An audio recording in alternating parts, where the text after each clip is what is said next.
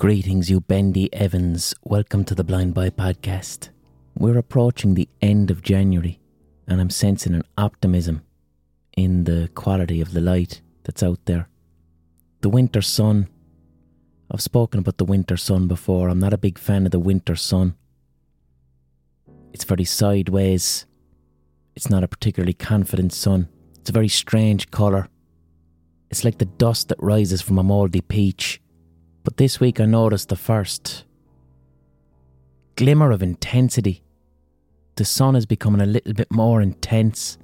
It's giving out more light. And I just had that lovely that that brings with it a feeling of optimism.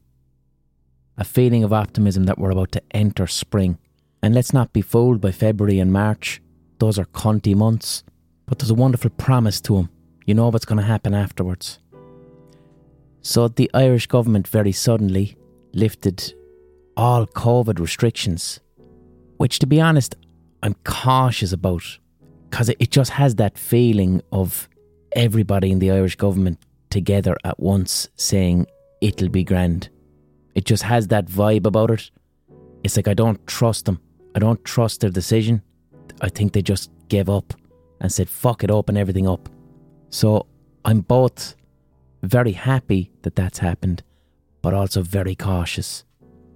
But the positive thing is, it means that my gigs in February and March are now going ahead, which is good news. Um, it's good and bad news.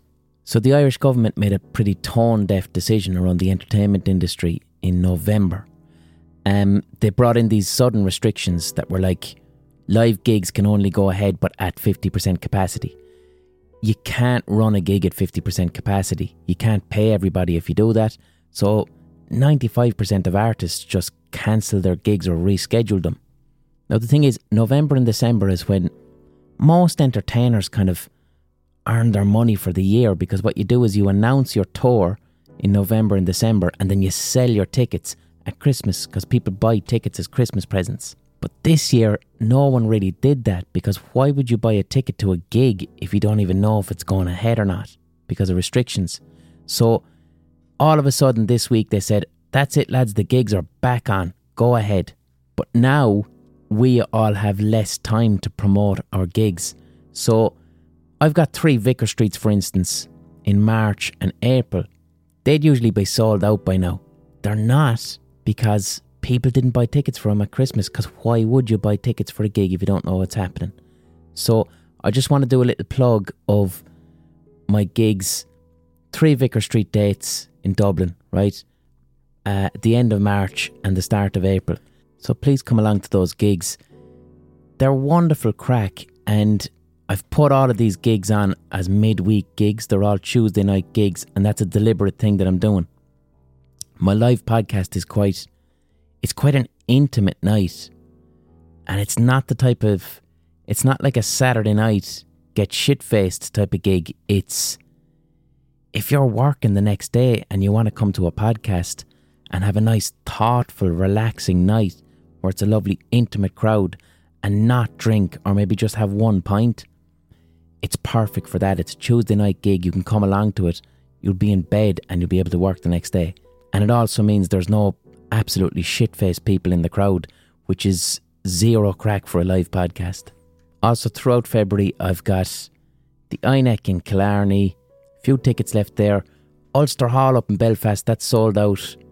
And then Castlebar, the Royal Theatre up in Mayo, there's a few tickets going for that. Cork, then in March, I've got three dates um, Cork Opera House and two St. Luke's. So come along to those if you've any interest.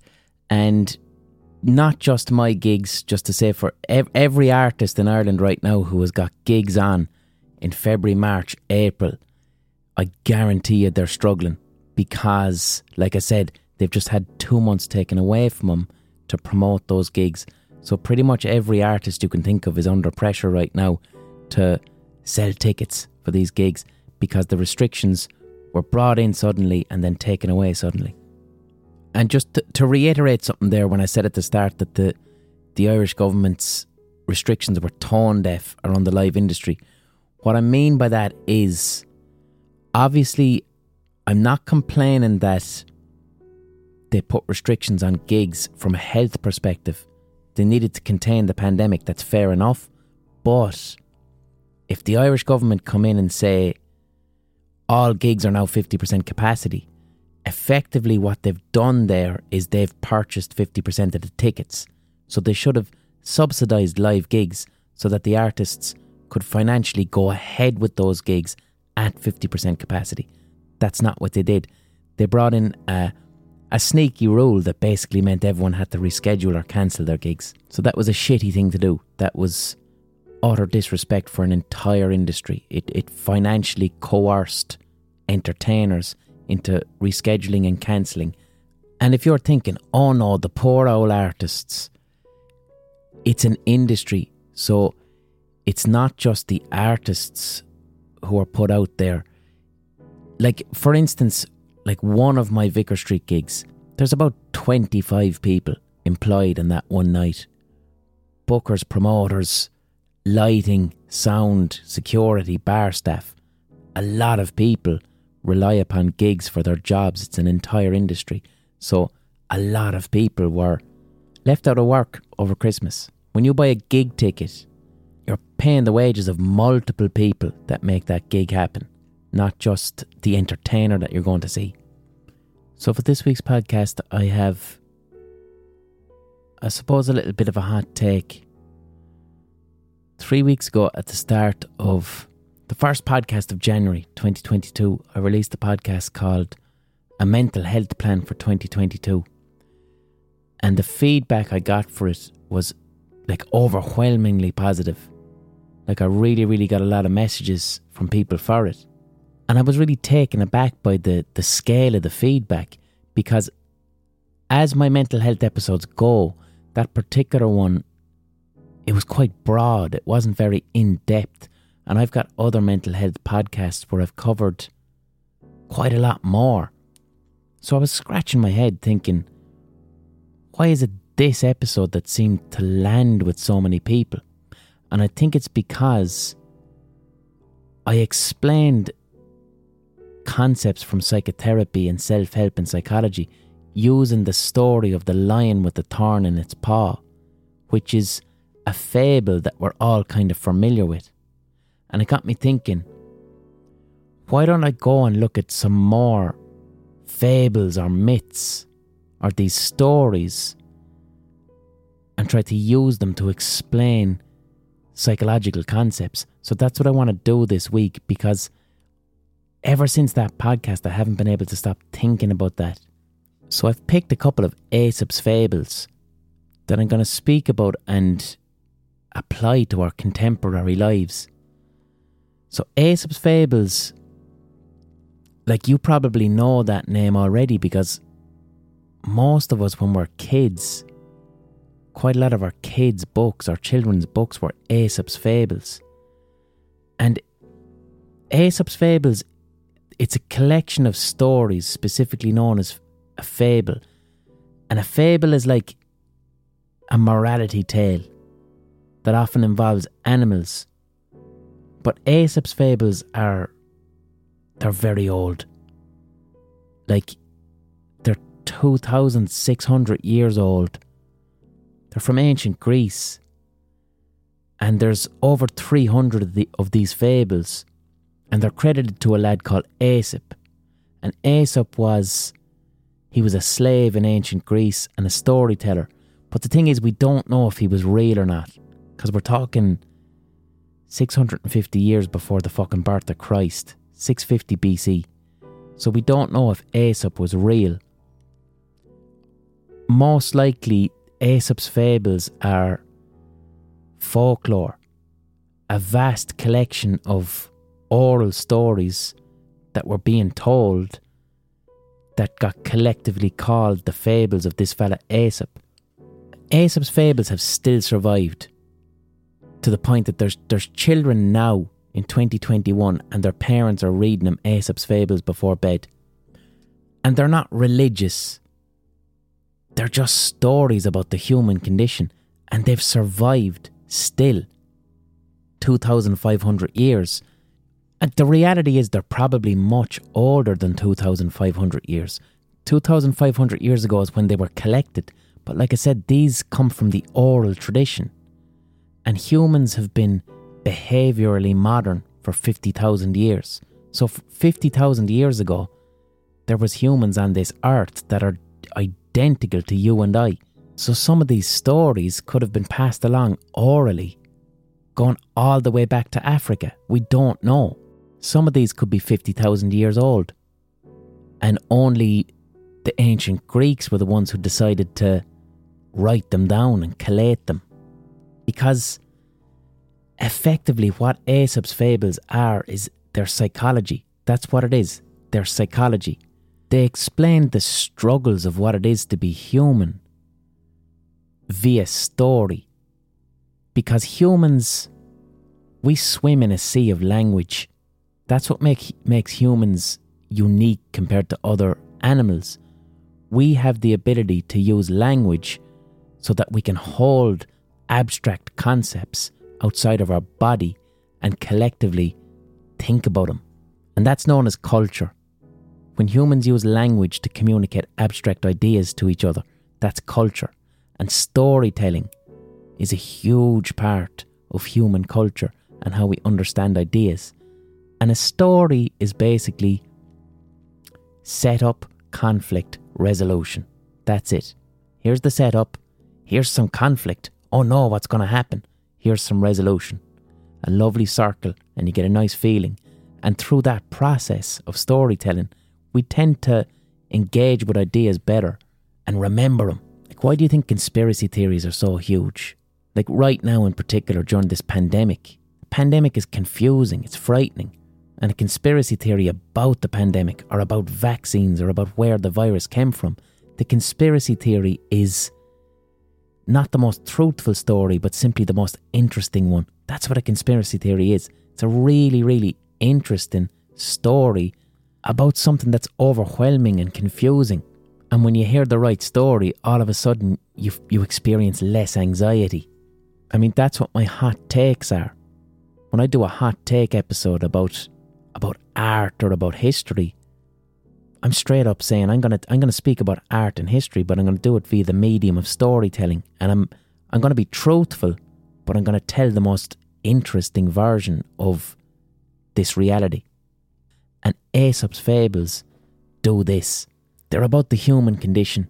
They're about the conf- confusing emotions such as anger, jealousy, anxiety. They're about these confusing emotions and they put them together in a nice simple story so that we feel like we understand what it is to be human. It's psychology. That's what Aesop's fables are. And like I said, we know they're 2,500 years old, but they're most likely much, much older. Maybe 10,000 years old, 20,000 years old. And it's just, to me, it's amazing that humans were still dealing with the same shit. They were still dealing with the same internal and uncertainty that we deal with today. And that's why I think the podcast from a few weeks ago, where I told the story of the lion with the thorn in its paw, people engaged with psychological concepts much better because you could think of a lion in, in, a, in a fucking cave with a thorn in its paw. So, the first fable I want to talk about this week is one called The Ass and the Image. That's a lovely name, The Ass in the Image. The ass refers to a donkey, right? The thing with all fables most of them, like 90% of them, they're stories about animals. And I often wonder, what's that about? Well, I mentioned there, you know, what makes humans unique is that humans use language, humans have culture, animals don't. Animals don't have language to communicate ideas to each other. So, even going back 10,000 fucking years, humans would have been aware of this. So, the concept and idea of having a story about animals speaking to each other and using language, that would have been funny. That would have been entertaining. So you've a, you've an entertaining story already because it's about animals. The other thing too, and this is something that's quite prevalent throughout satire as well. Like a lot of satire will tell a story about humans, but will do it through animals. Classic example would be Animal Farm by George Orwell, which is just a, a feature length Aesop's fable, really. The thing with animals is that we can't, we, we, we won't project on top of an animal. If you tell stories involving humans, humans have a complexity to them. You can hear a story about a human and you can have many different opinions about that human because they have the full complexity of what a human is. You can dislike them. You can, I don't like this person. It reminds me of someone I know. So when you take the humans out of it and you make it about animals, you completely reframe something and we drop our defenses. So the ass and the image, this fable, to begin, you have to consider what an ass a donkey meant throughout human history as it's represented in storytelling and art. So, first off, I can guess that this story is is definitely not more than 15,000 years old because humans began farming 15,000 years ago. So, only when humans began farming did we start to acquaint ourselves with asses, with donkeys. And throughout human history, we've had asses and we've had horses. And we can see in our art and stories that they both represent two different things. So the horse is, is fancy. Horses are always represented in the context of like war. Like no, noble people, people of high standing, have a horse. People who knights who go to war, cavalries. Horses were really important and fancy, so the image of a horse connotes a sense of respect and status. But the donkey was a farm animal, it was a work animal, it was the animal that did the most amount of work. A donkey does not connote status or wealth. Donkeys throughout folklore and in art often represented kind of a lower class. Donkeys were looked down upon. Donkeys are also inherently funny. Horses aren't. Horses are like sexy and big and muscular and tall. And a horse's neigh has confidence to it. Donkeys are just silly cunts. Like, their ears are huge, their tails are a bit silly, and the noise that a donkey makes, it sounds like it's consistently having both an asthma attack and a panic attack at once. So it's very difficult to take donkeys seriously. Also, like, if you want to wanted to portray somebody as being a fool, you portray them as having donkey's ears. Even even in Irish mythology, like we have a story that's like two thousand years old about a a king a, a king, a king who kept killing his barbers because anytime he got his hair cut, the barber would find out. I can't remember the name of this exact story. It's not King Sweeney, but so there was this king in Ireland, and he had donkey's ears. So he used to grow his hair really long to hide his donkey's ears. But any time a barber came to cut his hair, the barber would find out about his ears. So he'd immediately murder his barber. So every barber in Ireland was terrified of this fucking king, right? Because they're like, I don't know what's up, but if you cut this cunt's hair, you're dead, you disappear. So one day this fella goes to the king and cuts his hair and sees the donkey's ears. And then the king says, I'm gonna have to fucking kill you. Alright? This is the reason why all the barbers keep dying. They see my donkey's ears. I'm gonna have to kill you. So this particular barber says, Please don't, I've got a family, don't. I promise you, I will never ever tell anyone about your donkey's ears.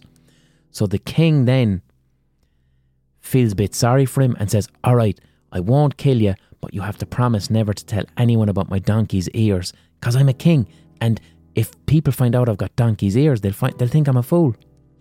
So the barber leaves with his life, but then he can't handle the burden of this secret. So one day he goes into the woods and he finds a tree, an oak tree.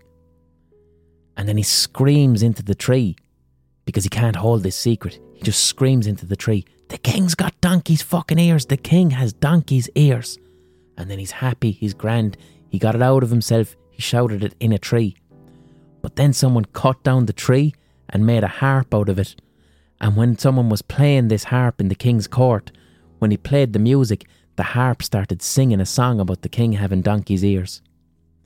So that's not a fable, that's an Irish mythology story that's like 2,000 years old. But throughout history, the ass, the donkey, is portrayed as a, a foolish animal, and it appears in quite a lot of fables as a foolish, funny, comedic animal. So here's the fable of the the ass and the image, or the ass and the idol as it's known. So there was this poor fella. He was like he was like a labourer. And he had a donkey, he had an ass. And this labourer's job on this day was he had to go to the workshop of a sculptor because the sculptor had designed an idol. Now, an idol, like this story is before Christ, so an idol would be a religious image, a sculpture of a deity, a sculpture of a god, that when people saw it, they worshipped it. So this fella is, his, his job today is, right, I have to go to the sculptor's workshop, I have to collect this idol, and then I have to bring it up to the temple. And when I bring that to the temple, they're going to give me a couple of quid to do it. Grand. So he heads to the sculptor's workshop to collect this idol with his donkey. And he gets the sculpture, puts it on his donkey's back, ties it to the donkey's back, and then as the man, the master, and the donkey are walking through town to go towards the temple to drop off the idol, what happens is everyone in the street sees the idol on the donkey's back. Now, because they see this fucking idol, this religious sculpture, they all start looking at it in awe and they all start getting down on their knees and showing respect and worshipping this idol that's on the donkey's back. But the donkey's a fucking idiot. And the donkey's walking along and he looks at everyone bowing down, worshipping, staring at him, and then the donkey thinks, Fuck it, man, they're worshipping me. I'm a cold bastard. Look at all these people staring at me, bowing down. I am the shit. Oh my god. I'm amazing. Look at them all worshipping me as I walk through town. But they're not worshipping him at all. He's too thick. He can't tell that what they're worshipping is the idol that's on his back. So he's thrilled with himself. He's the cockiest donkey in town. And him and the master make their way up to the temple. So they get to the temple, and the master takes the idol off the donkey's back, and he goes to the priest in the temple and he says, Here's your idol. I brought it for you from the sculptor's workshop. Now, can I be paid, please, for bringing this? But then the priests are like, Fuck you, I don't give a shit about you. I'm not paying you. Keeping the money myself. Fucking idiot. So now the master is incredibly pissed off. He took this idol all the way from the sculptor's workshop up to the temple. The priest didn't pay him, so he's incredibly angry. So what does he start doing?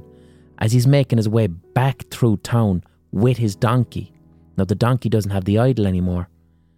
He's so pissed off, he starts beating his donkey. He starts taking all his anger because he hasn't been paid, he takes it out on the donkey and he's whipping the shit out of the donkey on the street. The donkey's roaring in pain, but he's thinking to himself, why is no one helping? And he looks around, and half the people don't give a shit that he's been beaten. And then other people are laughing and pointing. Look at that stupid donkey getting whipped. Ha ha ha. Look at his ears. Why is everyone ignoring me? I thought I was amazing. I thought they were all worshipping me. Why does no one give a shit that I'm being beaten by this master? They were worshipping me five minutes ago. And then it dawns on him. These people weren't worshipping me, they were worshipping the idol that was on my back. So, what does that mean in 2021? We are the donkey, so the donkey is us. The master is the unavoidable suffering of life, right? Being alive contains happiness, but being alive also contains unavoidable suffering. Bad things are going to happen. You will be rejected. You'll lose people that you love. You'll be disappointed. Life contains unavoidable suffering. So we're the donkey, the mean, cruel master is the unavoidable suffering of life. Now, what's the idol on the donkey's back? That's what the psychologist Carl Rogers would call the ideal self. Rogers states that we have we have two selves. We have our real self. Our real self is the person we're born as. It's our real self is us with all our flaws. To accept all our flaws and if you can have self-compassion and accept who you are, then you can live in your real self. Your real self is the person who you know, if you have good mental health and self compassion and self esteem, all going well, you will become your real self. And when you're when you're your real self, then you can experience happiness. But we also have our ideal self. Our ideal self is how we think we'd like others to perceive us. Like, is your self esteem dependent upon other people thinking that you've got a really good job? Or do you own a car that you can't really afford, but you have this car because if other people see you in this car, then you think they'll respect you? Or is it hugely important to you that other people perceive you as being physically attractive? And the thing with our ideal selves, it's always out of reach we continually try and live up to these standards that we create for ourselves, which ultimately we can never reach.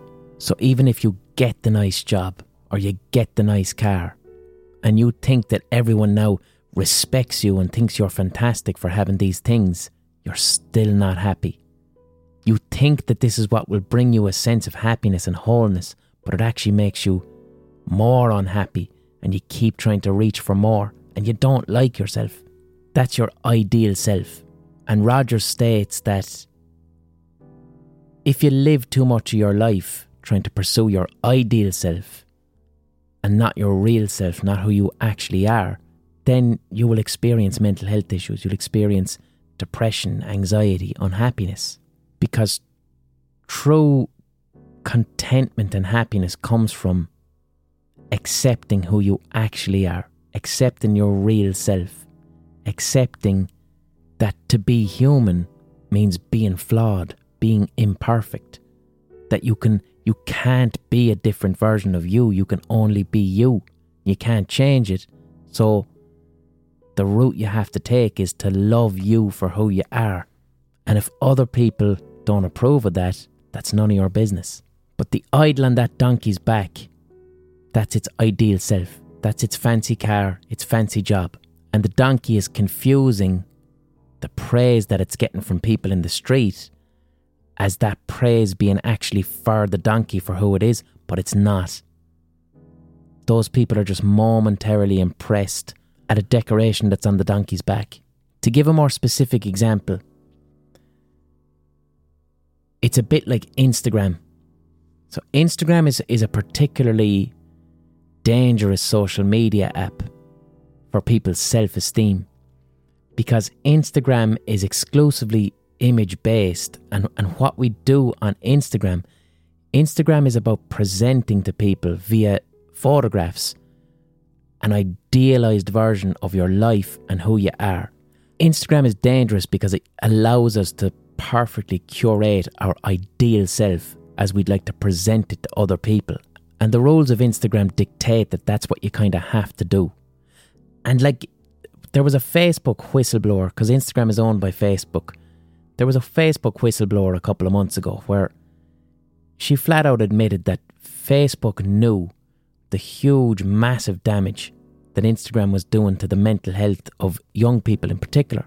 But the thing is, with Instagram, that's where you post pictures of yourself where you look as physically beautiful uh, as you possibly can look. That's where you post the pictures of the holiday you're going on. That's where you make your life look better than it actually is. You create a false version of your own life for likes and approval. That becomes your worth. Instagram is particularly dangerous because there's young people in Ireland, um, and I say young people because this tends to affect teenagers and, and people in their early 20s more than people older. But there's young people in Ireland who are developing agoraphobia. People frightened to meet people in real life because they feel they're not as physically beautiful as they can make themselves on Instagram. Because they're able to use software to literally change their faces and bodies in a way that used to only be the case for magazines 10 years ago. But now there's just regular Irish people uploading selfies, uploading photographs of themselves at the gym, and then just, I'm going to change this, I'm going to make that a bit slimmer, I'm going to make that a bit bigger.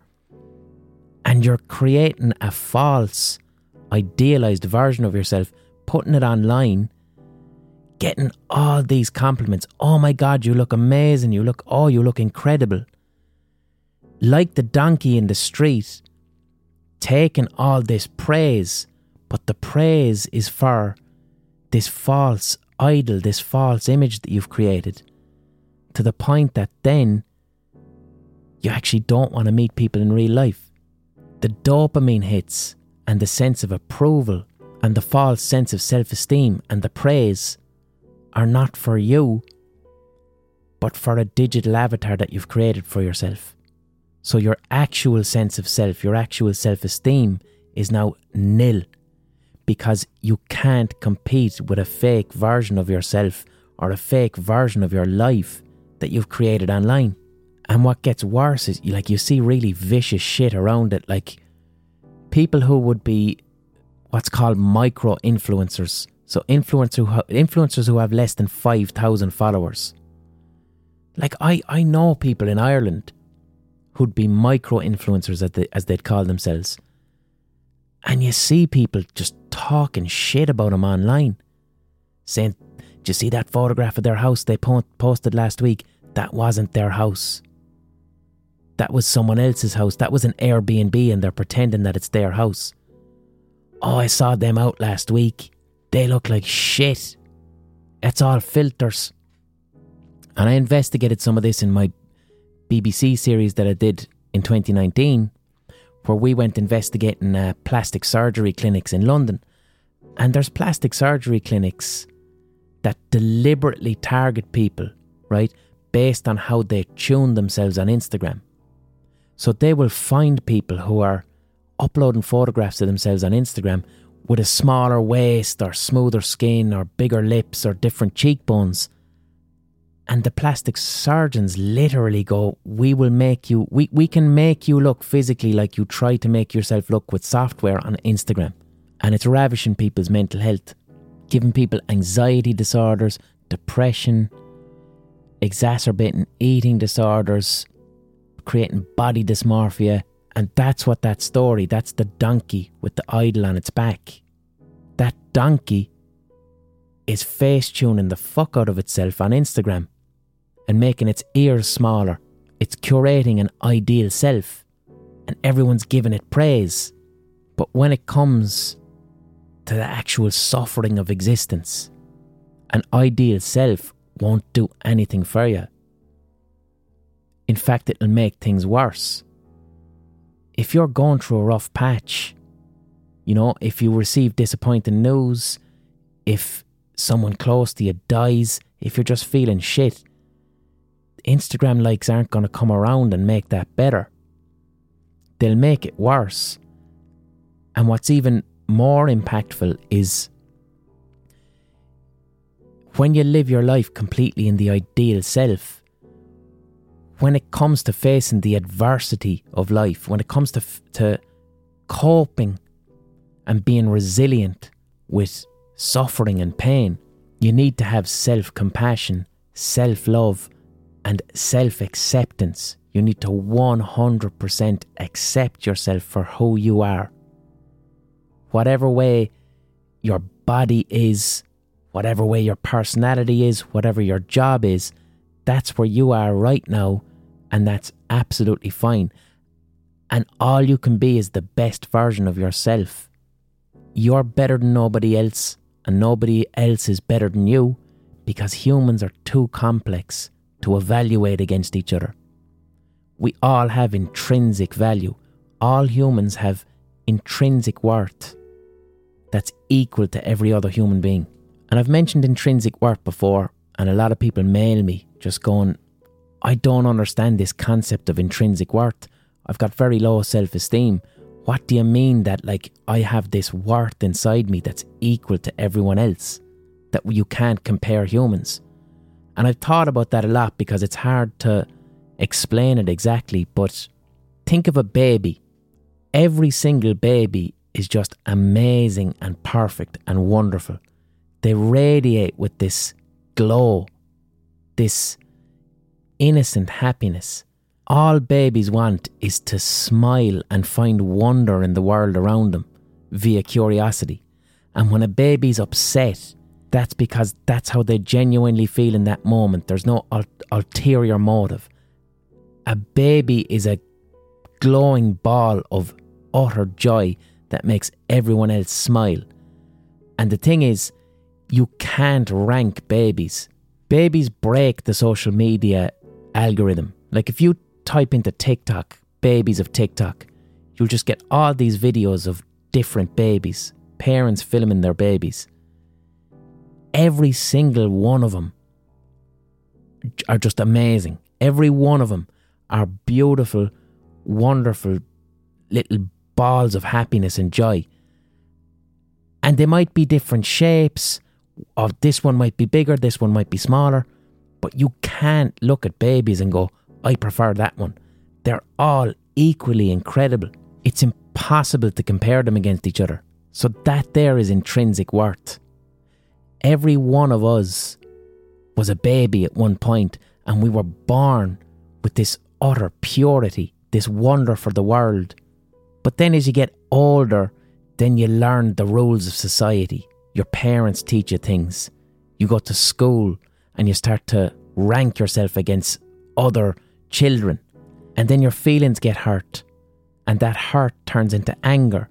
And that's when you develop the, the fallibility and the flaws of being human and becoming an adult. And then you learn to be insecure, or you learn to be anxious, or you don't like yourself as much. But at the end of the day, that wonderful, beautiful baby, that's still you and that's still there inside you. So all of us have that. That's all our intrinsic worth. Our intrinsic worth is, is what we were born with. And it never leaves us, even though we accrue fallibility as we get older. So when you're trying to develop self compassion and to find the intrinsic worth within yourself so that you can love yourself, you kind of have to psychically go inside your own head and attend to yourself as a tiny little child.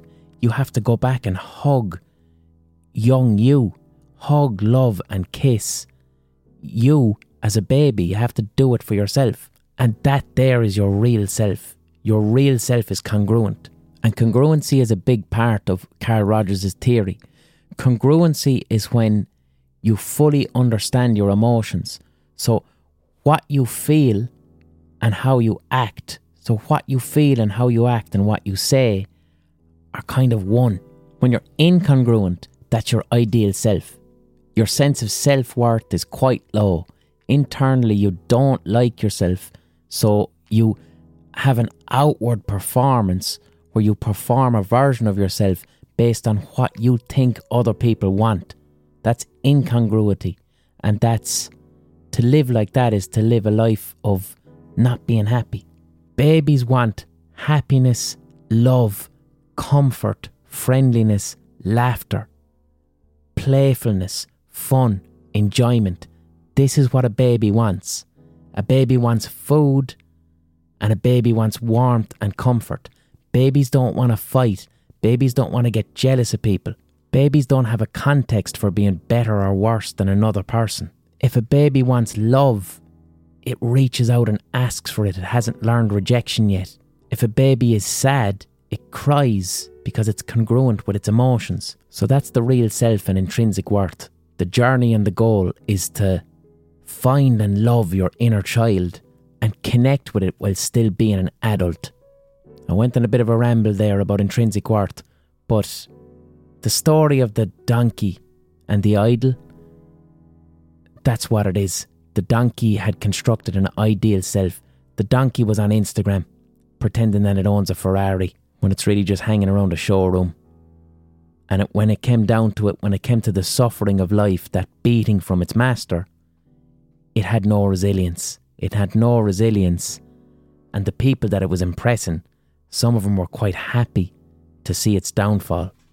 And that story, like, we can confirm it's 2,500 years old, but it's most likely a lot older. And there was people around fucking campfires 7,000 years ago. And that's the story they were telling. And they're talking about fucking Instagram 7,000 years ago in a hut. And I just think that's amazing. It's time for the ocarina pause now before I get on to another fable. I don't have the ocarina this week. Let's not even get into it anymore. Let's not even get into it. Um, this week I've got a. We'll, do the grinder pause. I have a grinder here that I use to grind uh, perfectly legal herbs, and I'm going to grind this for you against the microphone. And when this happens, you'll hear an advert for something.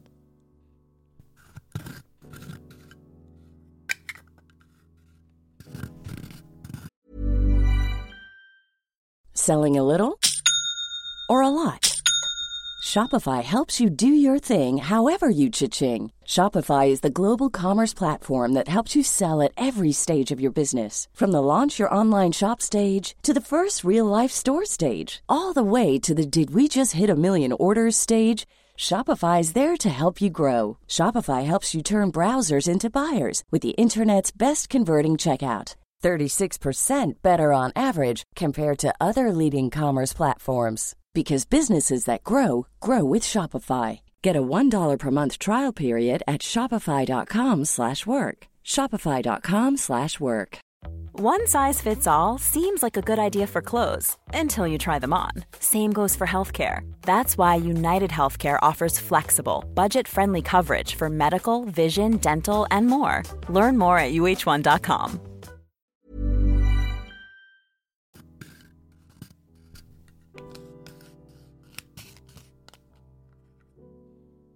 That was the grinder pause for grinding perfectly legal herbs. Um, the you would have heard an advert there for something. I don't know. Uh, this podcast is supported by you, the listener, via the Patreon page, patreon.com forward slash the blind boy podcast. This podcast is my full time job. This podcast is only possible because it's my full time job. It's a lot of work putting this podcast together. I adore the work, I love it. And if you're taking something from it and you're enjoying it and it's giving you a bit of solace or entertainment during your week, just please consider paying me for that work that I'm doing. All I'm looking for is the price of a pint or a cup of coffee once a month. That's it. If you're out of work, you can't afford that, don't worry about it. You can listen for free, and the person who's paying the Patreon is paying for you to listen for free. So it's a beautiful model. Everybody gets a podcast. I earn a living. It's fantastic. I am back doing gigs, but as I've mentioned a few times over the past two years, I don't want to do as many gigs anymore. I really want to reduce the amount of gigs I'm doing. I don't want to rely upon gigs as a source of income. The last two years have shown me that it's far too fucking unreliable. So I want to continue gigging, but only doing the gigs that I want to do and rely upon Patreon as my source of income. That's what I can count on. That's what gives me a sense of certainty and allows me to financially plan and to do all the work I can do as a fucking artist without worrying. Patreon also keeps this podcast independent. So I can turn down loads of advertisers. If an advertiser comes on the podcast and I don't want them on the podcast, I have the agency to say, no, I don't want to do your ad. And they can't tell me to talk about certain things or to edit or control my content in any way. So, thank you to all my patrons. Thank you so much. You're incredibly valued. Um, support all independent podcasts, not just mine.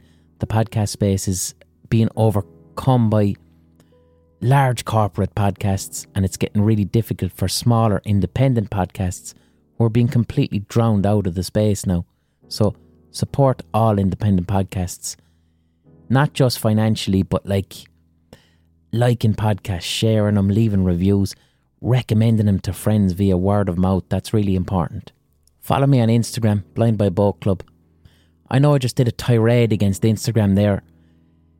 I'm in a lucky position in that Instagram for me is actually quite a pleasant place because the thing with Instagram is that people are actually nice and friendly on Instagram, which is a breath of fresh air because most social media is, is hostile. I wear a plastic bag on my head so I don't have the, the anxiety of presenting an idealized version of me being extra handsome. I don't have to worry about it. I look like rubbish. I look like actual rubbish in a bin. So I'm grand. I'm grand.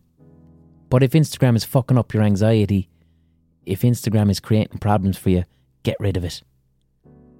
Speaking there actually about my, my plastic bag, um, and the the fable of the the ass and the idol.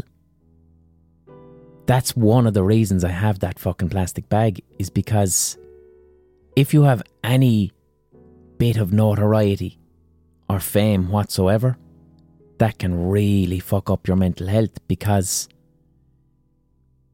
you have to eh, live your everyday existence with the idol on your back. Like, I've said it many times before. I, I know what it feels like to walk into a room of people with the plastic bag on my head and for everyone to know, oh, there's Blind Boy. And then people act really differently because they've seen me on TV or they listen to the podcast. But then I can walk back into the same room with no bag on my head and no one knows who the fuck I am. And I would choose that any day of the week because now when I speak to people, I have to use empathy and kindness and I have to put in all the effort that normal humans put in when speaking to someone you don't know. When you have any type of fame or notoriety, that goes out the window. Everyone knows who you are already and they behave differently towards you. And if that's unchecked, you turn into an absolute fucking prick. You turn into a prick who expects people to know who you are and to treat you differently. And that's a huge source of stress and unhappiness for anyone who has any type of public platform. And it's why, in my opinion, like if you look at the entertainment industry and look at the amount of people in the entertainment industry who have addiction issues or who die from drugs or drink, it's not just because in the entertainment industry you have greater access to substances. It's that uh, celebrities are just self medicating to deal with the odd and surreal terror of walk being the donkey with the fucking idol on their back. And the thing is, as a society, we don't have any compassion for that. We don't want to hear a celebrity or someone with a platform saying, My mental health is in tatters because I'm very recognizable we don't want to hear that because we think we want that. We see someone who has fame or notoriety and we're conditioned to believe that I want that. Isn't that what happiness is? What are you complaining about? This this kind of acts as a little segue to the next fable that I want to speak about, and this fable is known as the fox and the grapes, which which is what which is one of the more well-known fables.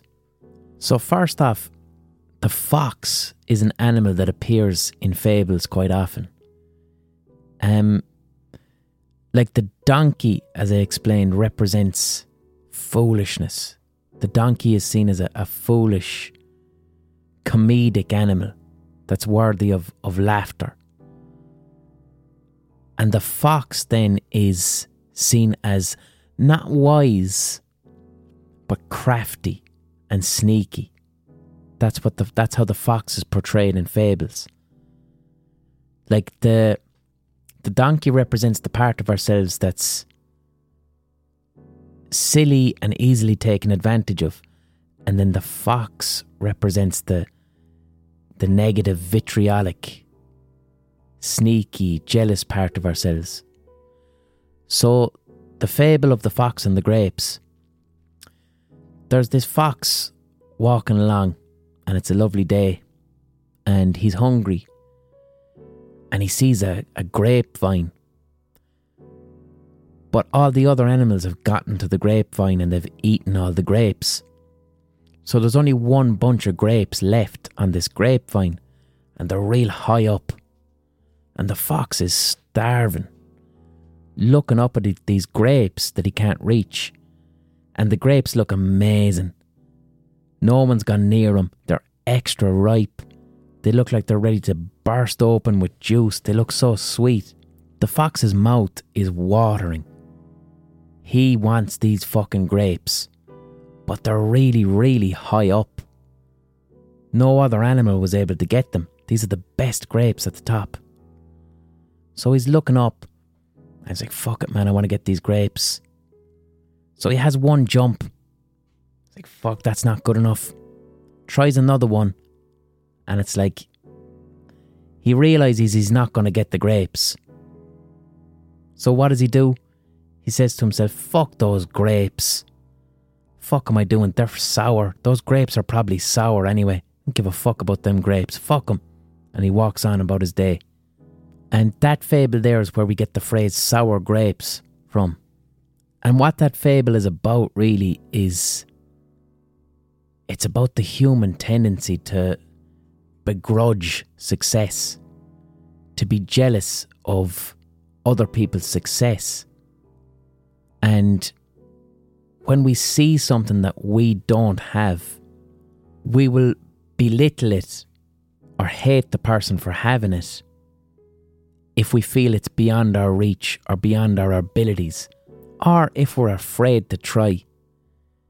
If we're scared to achieve a goal, or if deep down we feel we're not capable of, capable of that goal, it's easier to begrudge the person who has achieved it than confront the pain of our own shortcomings. Because that's what that fox is doing.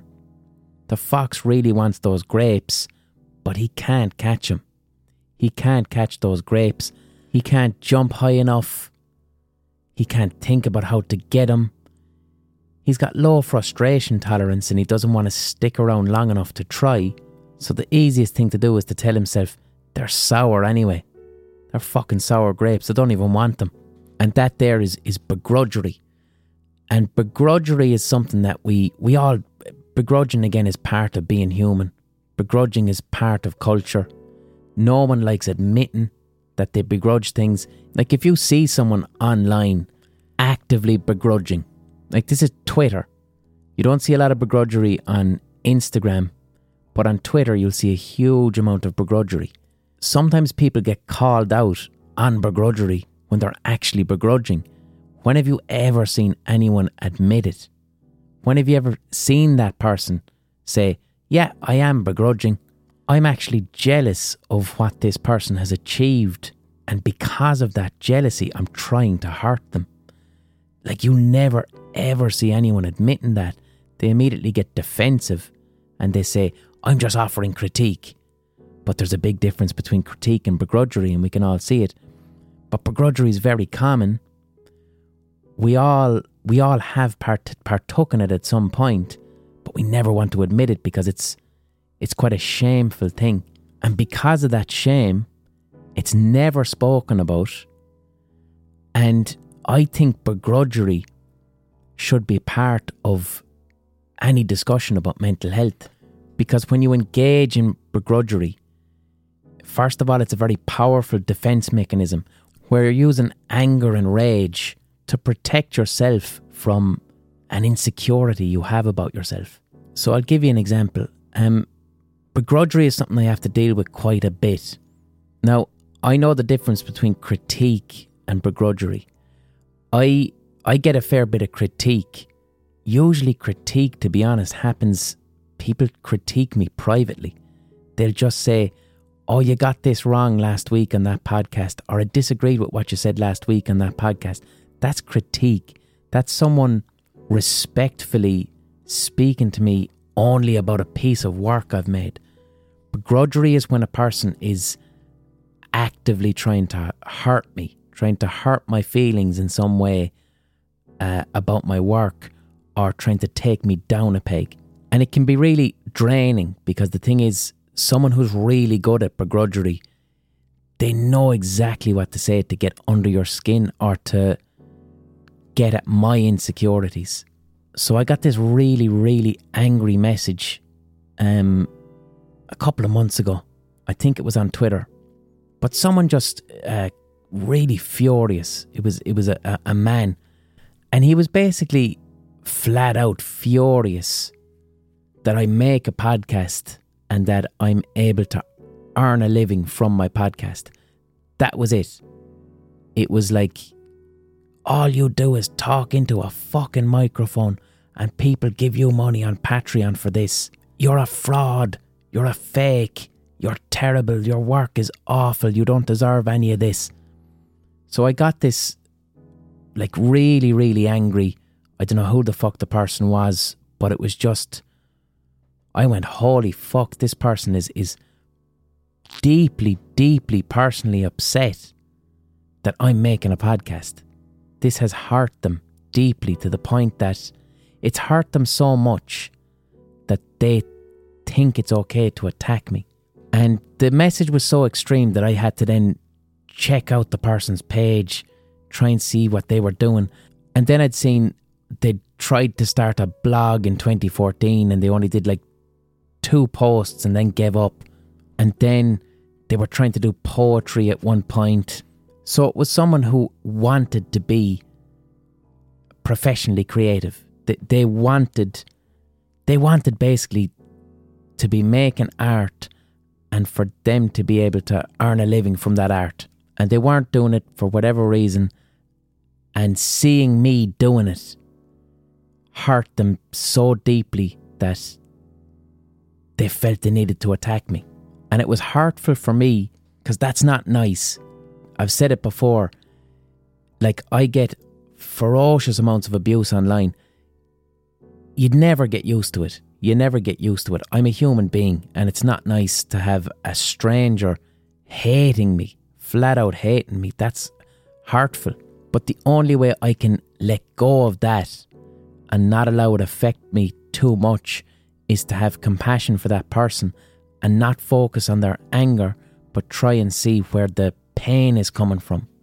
And that person reminded me of the the fox with the grapes that they couldn't get because the way that they spoke about my podcast is they, they had reduced it down. What was it they said? You just read Wikipedia and talk into a microphone. So they'd taken what I do and, and were deliberately reductive with it, which is a common theme you see with begrudgery. When someone is begrudging the work of somebody, they reduce it down to the simplest possible thing to make it look easy and not having worth to portray the person's success as being fraudulent in some way. That's the fox looking up at those grapes and saying, they're sour anyway. I don't even want to reach for them. But the thing is, when you engage in begrudgery, you ultimately you end up hurting yourself. Now, I'm a fallible human being, so I have engaged in begrudgery at points in my life. I can't remember the last time I did it. It was probably before I started to achieve success in my career, but definitely when I was younger, definitely I would have been online talking shit about artists that I was jealous of or whatever, I wanted what they had. Or I was like, why isn't my work successful and theirs is? I hate them and what they're doing is shit. But then about 12 years ago, I actively stopped. Like, I actively, I, w- I refused to allow myself to begrudge because I knew that it was stopping me from achieving goals. And how I got over it is anytime I felt a, a little bit of jealousy towards another artist who's creating work, anytime that feeling of jealousy popped up, I immediately actively converted it instead into forcing myself to feel happy for that person instead. So the begrudgery would come up. I'd feel like taking a person down in my head or minimizing their achievement in my head. And what I'd say to myself was, hold on a second now. No, that's jealousy. What's that telling you about what you're doing right now? And let's be honest, this person has just made a brilliant piece of art. You're an artist. You should celebrate this. Isn't this fantastic? Fair play to them. Well done. They've just made something good. They must feel amazing. So I started to do this for me to start feeling happy for other people's success within art and then going one step further and actually giving the person the positive compliment. Like, well done, this is excellent, fair play. And what happened was all my jealousy and anger went away, and I stopped viewing art as a competition. I started to naturally become aware that every artist can only be the best version of themselves. So art isn't a competition. So if someone else writes an amazing short story or makes a nice song or puts out a good podcast, fair fucking play to him. Isn't that brilliant? It has nothing to do with me. Because the thing is, when you're excessively critical and vicious and mean and reductive about someone else's art, that's then how you become towards yourself when you try to create art.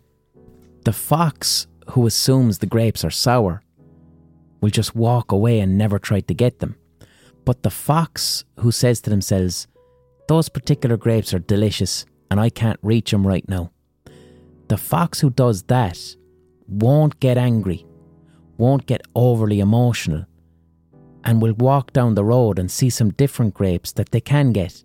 So, by me feeling happy for other artists when they achieve something and not feeling threatened by it, when I then create my own work, I'm not as harshly critical on myself. I can't look at someone else's work and say, fuck them. That work is shit. Anyone could do that. They have no talent. They probably paid for all the views on their video. I can't think like that and then sit down to try and create my own work and then expect me to not be afraid of failing. Because, see, if you're afraid of failure, you can't create. Because the cost of failure means me being hypercritical and vicious towards myself, like I'm being to people online. So if I'm compassionate and celebrate other people's work, when I try to create something, I can be happy for myself that I'm just doing it. And that sense of relaxation, that lack of criticality, that lack of anger means that I'm now having fun and I'm being playful and I create something I actually enjoy. But if I'm actively online begrudging people, I'll create fucking nothing because creativity doesn't exist when je- where jealousy, anger, and hatred exists. Art isn't a competition. I can only compete with myself. And what I wanted to say to that person, the person who'd said to me, all you do is talk into a mic and read Wikipedia. Anyone can do that, and you don't deserve to have a Patreon. What I wanted to say to that person, no, I didn't because it's fucking Twitter. So when someone says something shitty to you on Twitter, you can't respond either way because everything is a performance. But what I wanted to say to him was so, like six years ago, I was over in London gigging. I was uh, gigging with the Rubber Bandits in, in London, in Soho. And we were doing good gigs, but like we were not earning money. Like I was really, really poor. I was putting my heart and soul into this thing and I wasn't able to earn a living from it. And that didn't feel nice. That felt like pissing against the wind. And while I was there in Soho, this podcaster, Scroobius Pip, he said to me, You're in London. Do you want to be on my podcast? I can come and meet you and I'll interview you for my podcast. Now, this was 2015, so I wasn't really thinking about podcasts. I'd listened to the odd few podcasts, but I wasn't really thinking about them. So Scroobius Pip came over to my apartment and we sat down and we had an interview. And I saw him bringing with him just a little case with two mics. And I remember chatting to him because Scroobius Pip used to be a musician as well, you see. And I remember saying to him, How's this podcast going for you? Because this is 2015, remember? And he goes, It's going really well. And then I said to him, Are you earning money from it? Are you able to earn a living? And he's like, Yeah, yeah, this is my fucking job. This podcast is my job. Now remember, I'm in London, gigging every night, earning nothing. So at that moment, I had a choice. And the choice in that moment was Scroobius Pip, you fucking cunt. You prick. Earning a living from a podcast, and I'm here gigging, doing, earning no money. I didn't. I genuinely felt really, really happy for Scroobius Pip. Really happy. Because he had been gigging five years beforehand. He had come from a background of rapping and doing gigs. Now he changed his career and he's doing something totally different and he's earning a living from it. Something that's almost impossible from music. And I felt really happy for him. And because I felt happy for him, I then said to myself, fuck it, maybe I could try this. Maybe I could get a microphone and try talking into this and try a podcast. What's the worst that can happen? fuck it, maybe I could try at the very least. And it stuck in my head. And then a year or two later, I contacted Scroobius Pip and I said to him, Can you tell me a little about this podcast? How do you do it? How does it work? And then he introduced me to Acast. And that's how I started podcasting. So I had every reason there to go towards sour grapes. I had every reason. I was doing all these gigs. I wasn't earning money, I wasn't happy. I had every reason to begrudge and to reduce what he's doing. But because I chose to be happy for him and to have compassion, that emotion freed up my creativity and freed up possibilities. And instead of going, fuck you, what you're doing is shit, I said maybe I could try that. And then it worked out, and now here I am, doing something I fucking adore, something I'd never even thought of, earning a living from something I fucking love. And the other thing too, because I was genuinely happy, like when Scroobius Pip told me in 2015, I'm doing this podcast and it's fucking amazing. I love doing it and I'm earning a living from doing it. Because I was actually genuinely, congruently happy in that moment and he could see that. That's probably why he helped me when I asked him, How can I podcast? Exact same thing with my Twitch stream and a comedian called Limmy. Like, Limmy is a Scottish comedian. I had him on this podcast. Limmy used to do TV shows on BBC, absolutely excellent fucking comedy sketch shows. But his shit was just too creative for TV. So he made all this incredible television but it didn't turn into like this really lucrative, successful television career. But instead, he went on to Twitch, and now he's on Twitch doing something he absolutely loves, earning a living from that. And when Limmy started doing that, I was fucking thrilled for him. I was genuinely so fucking happy. Here's this creative artist that I look up to and that I respect, doing something he loves and earning a living from it when the career of being a successful TV comedian is becoming impossible. And then what happens? Limmy helps me to set up my Twitch, and instead of begrudging him, I say to myself, fuck it, Limmy seems really happy doing this Twitch stuff. Maybe I could try that. What's the worst that can happen? Maybe I could try it. Only through compassion and being happy for someone else's success did it open up in me the possibility for creativity and flexibility and achieving a goal. If I'd have gone down the route of begrudgery, I'd have done fuck all. I'd have just become more and more bitter and I'd have been as critical of myself as I am about other people. So that's that's what the fox and the grape is about. We don't talk about begrudgery enough because there's so much shame around it. But it's it's a natural response.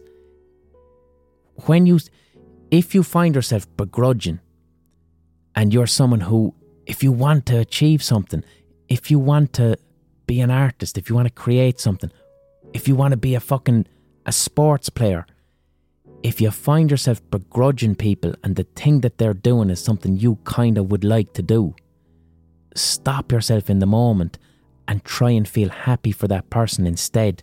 And if you do that, you will no longer feel insecure. You won't feel insecure and you won't be as self critical. The anger that you have towards yourself when you try and create something will disappear and you'll become more forgiving of yourself, more compassionate towards yourself, and way more accepting of failure. Failure won't be a terrifying thing anymore. You'll understand it as a natural part of the creative process. Begrudgery is when you angrily call another person a failure and demand that they admit it. That's what begrudgery is. That's why it's not critique, it's a completely separate thing. You are shit, and what you're doing is shit, and you have to admit this to me. If you're doing that to other people, you're going to turn it right back on yourself when you try to create. So try being genuinely happy for someone instead, and then all that fear will go away. And that fox with the grapes, maybe if that fox stuck around a little bit longer and didn't call the grapes sour, someone would have come along and helped him and given him, given him a boost up to eat the grapes. So, yeah, let's talk about begrudgery more and have some compassion for the begrudgers because they're actually just, they're howling in pain. Utterly howling in pain. And if you are a begrudger, ad- admit it to yourself. That's the first step. Admit it to yourself, and there's no shame around it. We're all fallible human beings. You can change. So that's all we have time for this week 70 minutes. I haven't done a 70 minute podcast in a while. That's all we have time for. Um, I mentioned Scroobius Pip there. He's an independent podcaster. He's been going for years. He's, like I said, he's been very helpful to me. He's been a great inspiration to me with podcasting. His podcast is called Distraction Pieces, if you want to check it out. And then Limmy, you can go back and listen to my interview with Limmy. And Limmy's on Twitch. What is it? Twitch.tv, Limmy? You'll find Limmy on Twitch. He's got like 400,000 followers. God bless. I'll catch you next week. Um, I'm going to do that thing where I say goodbye, but if you want, I'm going to leave a pause and then I'm going to play a song that I would have written on my Twitch stream. If you're not into music, you're not interested in that, you can just bid farewell now. If you are, hang on a couple of seconds. Planning for your next trip? Elevate your travel style with Quince. Quince has all the jet setting essentials you'll want for your next getaway, like European linen, premium luggage options, buttery soft Italian leather bags, and so much more. And is all priced at 50 to 80% less than similar brands.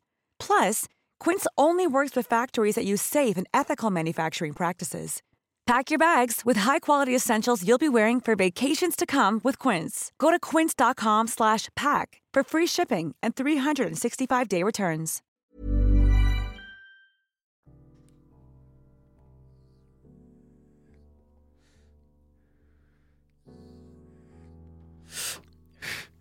So this is a relatively new thing I've started doing on the podcast. Once a week, I go on to twitch.tv forward slash Blindboy Boatclub on Thursday nights. And what I've started doing is I write songs on the spot. I make up songs in the moment to the events of a video game. It's hyper real songwriting, I call it. When we create art in real life, you might get inspired by nature or the environment, or you might walk around and that inspires art. Because of the pandemic, I decided why not use the video game Red Dead Redemption, walk around that video game while a live audience is watching, and instead of like commenting on the video game, I write songs and make them up on the spot in the moment about whatever's happening in the video game as a new way to write songs, hyper real songwriting. So this is a project I've been doing and it's an ongoing art project. And I write about five songs a stream. Most of them are shit and one of them every week is usually something I'm quite happy with. So I'm I'm gonna play you one now. This one is called Jesus Christ in the Woods. I was playing the game and my character kind of looked like Jesus Christ, and they were they were huddled on the ground in such a way that it kind of looked like they were masturbating in the woods. So the song is about Christ masturbating in the woods. I didn't put much thought into it. Like I said, this is all improvised on the spot, so it's pure creative flow. It's whatever came to me in the moment. One thing about this song that's unique to the other songs I've played before, one of the limitations when I'm writing these songs on Twitch is so I have audio equipment and I use a looping pedal.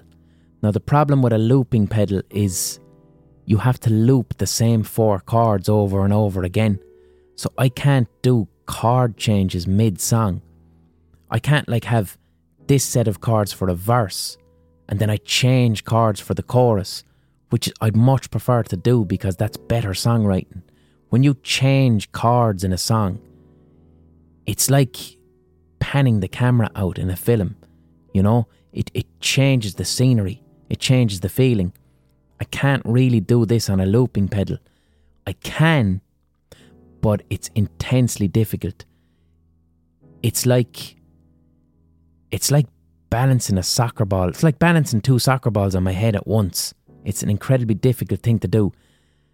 But I did it for this song. So this song actually has verse and a chorus with two separate sets of chords, which was fucking difficult on a looping pedal, but I managed to put it off. So this song is called uh, Jesus Christ is in the woods masturbating at nature.